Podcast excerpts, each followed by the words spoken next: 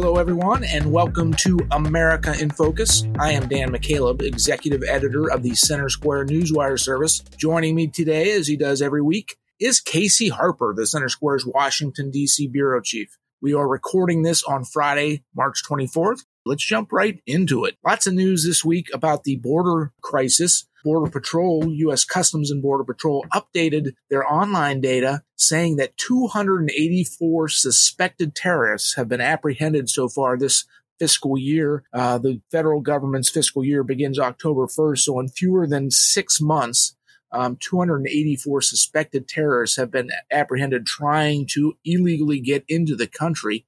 That's a little scary, isn't it? Yeah, I mean, you're you're absolutely right. Crisis is the optimal word here, and I mean, to see such a large number of such dangerous people coming across the border is alarming and, and, you know the polling shows that americans are really concerned about that kind of thing. But you know you called it a crisis. And i want to i mean this is so interesting to me because you know a crisis is thought of as a really bad problem that's a, for a short period of time. If you have a health crisis you know you spend a week in the hospital or something. If you have a financial crisis you know it's a year or two not even, not even that. But we've we've had a crisis at the border. I mean we're going on like a decade. We're going years and years right? So how long can you have something that's a crisis before it becomes something bigger? I don't know what's bigger than the border crisis, but as you pointed out, I mean, this is a real big problem. Of course, there's, you know, it's highly politicized and there's a lot of demagoguery and attacking on both sides. But even if you set aside some of the, the political um, and ideological arguments, there's just a real flat out safety concern. I mean, you know, whether what kind of people we should help and how many people we should help is, is an interesting political question. But when you have quite literally hundreds of suspected terrorists in one year, if any country knows it's the United States, it, it doesn't take 284 terrorists to orchestrate a devastating attack. And so to have hundreds of suspected terrorists coming in, it, it crosses the line of politics and um, humanitarian aid and, and it crosses into the safety question. I guess I'm going to push back a little bit on you, Casey. Uh, we've certainly had an immigration problem for decades, for a very, very long time. Congress really uh, refuses, and this is both Democrats and Republicans, refuse to reform the immigration system. Who, as you mentioned, who we should be letting in the country, who we should not be letting in the country. What are the paths to citizenship for those who come from other countries into the United States? That's been an ongoing problem.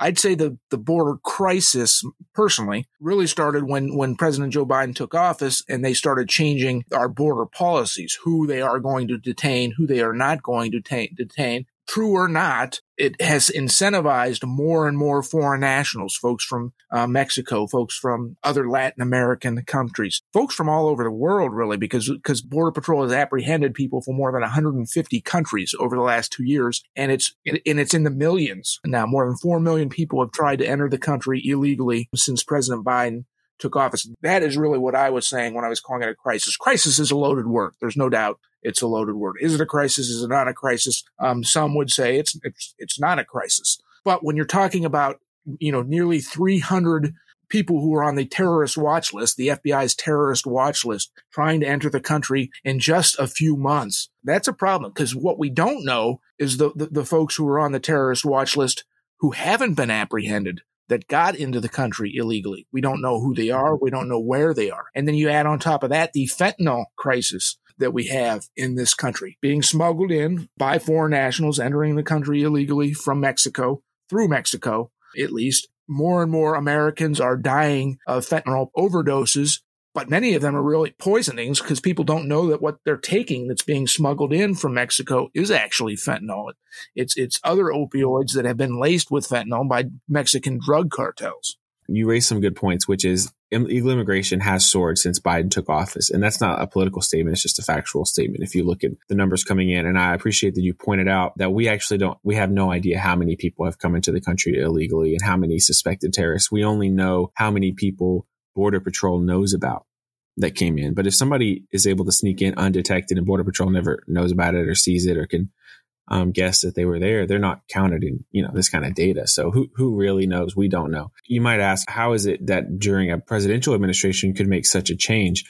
You know, and I think there's a, a few reasons for that. One is just the attitude. You know, people who are wanting to come here legally knew that uh, Trump was not friendly to that. And so there was kind of a greater uh, deterrent, a greater fear, greater support for Border Patrol and, and ICE, Immigration and Custom Enforcement. And so uh, those who are considering coming to the country illegally, I think, waited it out. And so once, you know, a more friendly administration, this kind of thing came in, they took advantage of that. And that's not, again, that's not even opinion either. I mean, we wrote about this at the centersquare.com, but President Biden changed the policies for immigration and customs enforcement and really have severely restricted their ability to deport and arrest and deport people who are here illegally. They pretty much only focus now on dangerous criminals. Uh, it used to be that if someone came here illegally, they would be concerned that ICE might catch and deport them. But at this point, that's really not a, a legitimate concern for people to have. And I think word has got in, out on that. If you can just make it across, um, you'll be fine. ICE is not really going to come knocking on your door unless you're basically a murderer or suspected terrorist, right? So that's a that's a really substantive policy change that was just done at the executive level that has totally changed our immigration system and fueled what I, I agree with you is now a border crisis. We know too from at the center square um, uh, our, our border correspondent bethany blankley i mean she talks she has good good sources within border patrol and they tell us that that um, the mexican drug cartels are the ones that are controlling the flow of foreign nationals coming into the U.S. It's it's it's a matter of human smuggling, and of course, some percentage uh, of these people are carrying illicit drugs such as fentanyl into the U.S. We know um, that fentanyl overdoses, fentanyl poisonings have just dramatically climbed in the last couple years. So that in itself the drug smuggling that's occurring uh, is a problem and it, and it, has been called a crisis by many. When Republicans took control of Congress in January, they started investigating um, the border crisis, the fentanyl crisis, but they need to do more. The president of the United States and Congress need to work together to solve this issue, but it doesn't seem like they're willing to work together to solve the issue. Yeah, I mean it's one of the most deeply divisive issues we have. But it somebody there's so much money to be made in fentanyl in the human smuggling that somebody's going to be in control of it right? There's such a huge financial insist- incentive to control the southern border of the richest country in the world when you really think about it. So if our own government is not going to control it, and we're not, I mean, even those who have testified, even those within the system of trying to maintain the border say that we're really not in control of it. If we're not in control, who is? And the answer right now is the cartels. It's a false choice just to say that if we are lax on it, then it's just the kinder thing to do. And whoever wants to come here can. If we're not in control of it, someone else will be. And if we want to make a decision as a country to increase the number of migrants that we allow in substantially, which is something we could do, and then and really secure the border, then, then that's that's the way to do it. If we want to have large numbers, you know, millions of people come in every year, but the way we're doing it now is not sustainable, and it gives the cartels a ton of power. Well, as you said, Casey, this is an issue that has been ongoing for a very long time. Escalated when President Joe Biden took office and changed essentially our border policies. Listeners can keep up with this story and more at thecentersquare.com. But for Casey Harper, I'm Dan McCaleb. Please subscribe and thank you for listening.